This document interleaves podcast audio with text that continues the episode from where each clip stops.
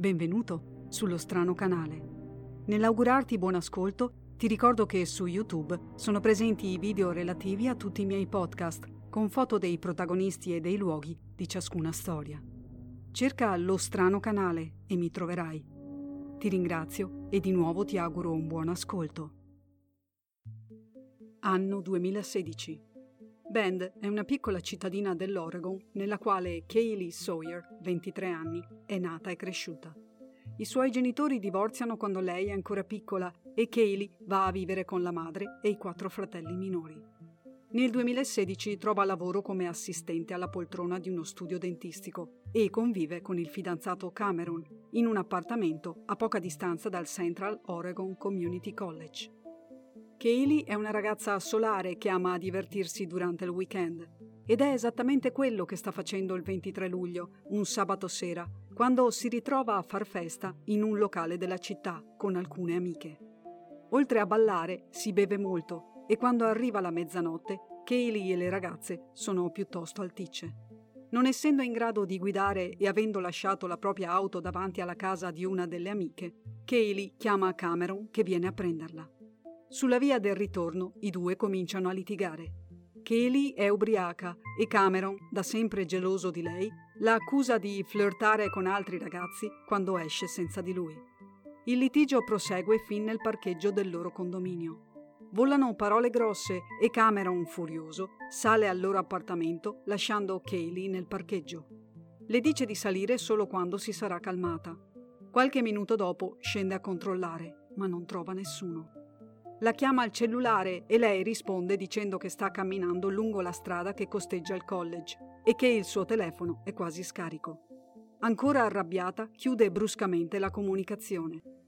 Non è una cosa nuova. Quando litigano, Kaylee va sempre a fare una passeggiata per consentire a entrambi di calmarsi e arrivare infine a far pace.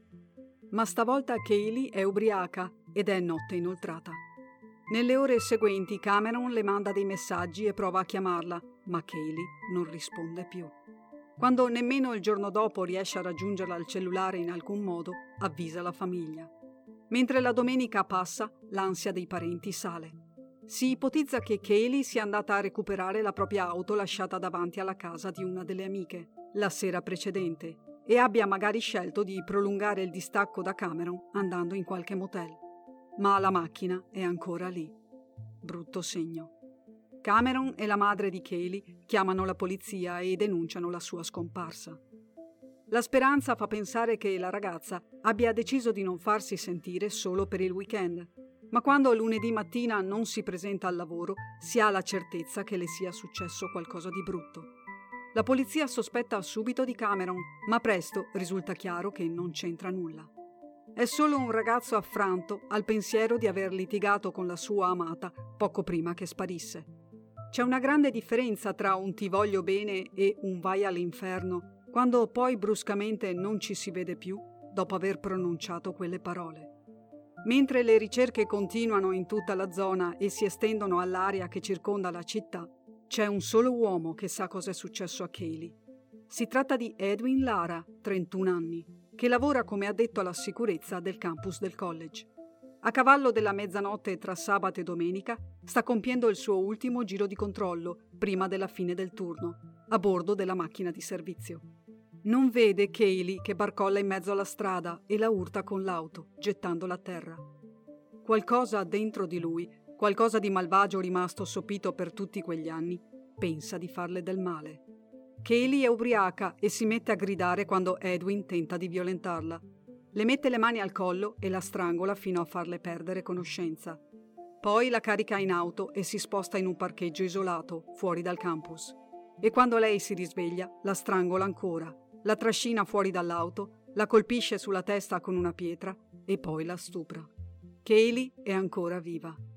Edwin la colpisce ancora una volta alla testa con la pietra, uccidendola. Lascia il corpo dov'è e torna al campus per recuperare la sua auto personale, con la quale torna da Kaylee, ne carica il cadavere nel bagagliaio e lo abbandona lungo una strada della vicina Redmond. Infine, torna a casa dalla moglie, Isabel Pons Lara, che tra parentesi è un agente di polizia che lavora a Bend, e si mette a dormire accanto a lei come se niente fosse. È soltanto due giorni dopo che decide di dirle che ha fatto qualcosa di grave, ovvero che ha investito per sbaglio una ragazza e poi è fuggito con gli effetti personali della vittima. Le dice che li ha nascosti nel capanno accanto alla casa. Isabel nel frattempo è venuta a conoscenza della scomparsa di Kaylee e da brava poliziotta non tarda a collegare le due cose.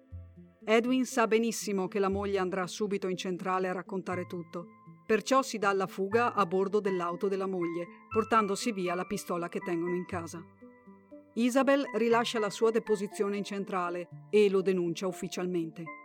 Nel capanno vengono trovati gli effetti personali di Kaylee, tra cui la sua borsetta, che contiene del make-up e altre cose, le sue scarpe e una pietra sporca di sangue e capelli scatta la caccia all'uomo e ogni auto di pattuglia disponibile percorre senza sosta le strade della zona, sperando di intercettare Edwin. Il criminale è però fuggito da Bend a Salem, dove in un parcheggio nota un'auto ferma con il motore acceso e al posto di guida una ragazza. È Andrea Mace che dopo un faticoso turno di lavoro sta controllando il cellulare prima di tornare a casa. Edwin appare accanto all'auto con la pistola in mano, sale a bordo e le ordina di guidare. Le intenzioni sono di tenere Andrea come ostaggio e di arrivare in California. Quando cala la notte, Edwin decide di fermarsi in un motel. Le telecamere di sicurezza della struttura inquadrano lui che compila il modulo e Andrea che non osa chiedere aiuto per timore che l'uomo possa sparare a lei e all'impiegata. Una volta in camera, la ragazza viene legata al letto ed evita di venire violentata sfruttando il suono di un promemoria del telefono che arriva provvidenziale. Inventa lì per lì di soffrire di clamidia e che il cellulare le sta ricordando di prendere l'antibiotico. Un'ottima menzogna che cancella dalla mente di Edwin qualsiasi desiderio. Il giorno dopo, mentre sono di nuovo in viaggio, il motore dell'auto di Andrea va in avaria nei pressi di Wairika Edwin è costretto a fermarsi nel parcheggio di un motel della catena Super 8. La nuova auto che ha puntato è quella di Jack Levy, che in quel momento sta lasciando il motel. Jack cerca di chiedere aiuto quando Edwin gli chiede le chiavi dell'auto, con il risultato di essere colpito all'addome da un colpo di pistola. Fortunatamente sopravviverà. A quel punto Edwin è sconvolto e confuso dalle sue stesse azioni e invece di prendere l'auto di Jack, trascina Andrea con sé verso una stazione di servizio dall'altra parte della strada. Lì trova una nonna con i due nipotini a bordo di un'auto e facendo salire Andrea si mette alla guida e si allontana con tre ostaggi in più. Poco dopo però decide di far scendere nonna e nipoti e di proseguire solo con Andrea. Apre Facebook e comincia una diretta. Finalmente, quando si trova a passare per Redding, in California, una pattuglia della polizia lo intercetta e si mette al suo inseguimento. Colpo di scena finale. Edwin chiama il 911 e dichiara di volersi costituire. Chiede alla polizia di non sparargli perché non vuole morire. Infine, accosta al lato della strada e si lascia arrestare. Per la traumatizzata Andrea è la fine di un incubo durato quasi due giorni. Segue l'interrogatorio in cui Edwin racconta come sono andate le cose. Tale interrogatorio, purtroppo, non verrà ritenuto valido in tribunale perché Edwin lamenterà il fatto di non aver visto accolta la sua richiesta di un avvocato. Ma la polizia ha comunque la prova regina tra le mani. Il corpo di Kaylee, che viene ritrovato al lato della strada che passa attraverso Redmond. Prima di abbandonare l'auto di Andrea, Edwin ha scritto in fretta su tre fogli che poi ha lasciato all'interno della stessa. Il primo foglio recita Questo messaggio è per dire che mi dispiace di averle tolto la vita. 18700. A suo padre, mi dispiace. 18700. A sua madre, mi dispiace.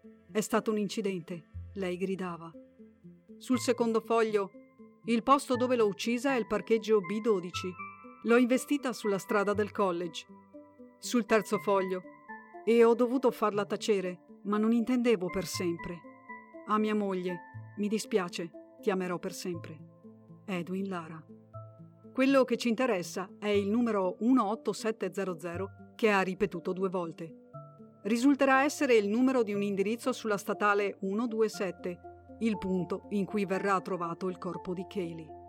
In tribunale Edwin si dichiara colpevole, evitando così la pena capitale e venendo condannato a due ergastoli per l'omicidio di Kaylee e il sequestro di Andrea. E qui finisce la storia dell'ennesima mina vagante, l'ennesima persona che dopo aver trascorso una parte della vita nella più assoluta tranquillità, è esplosa portando morte e terrore ovunque. Ho sempre avvertito un travolgente bisogno di uccidere, ha detto Edwin durante l'interrogatorio. Una frase che suona come una giustificazione per le oscenità compiute come il vanto di un assassino orgoglioso di aver finalmente soddisfatto quel bisogno.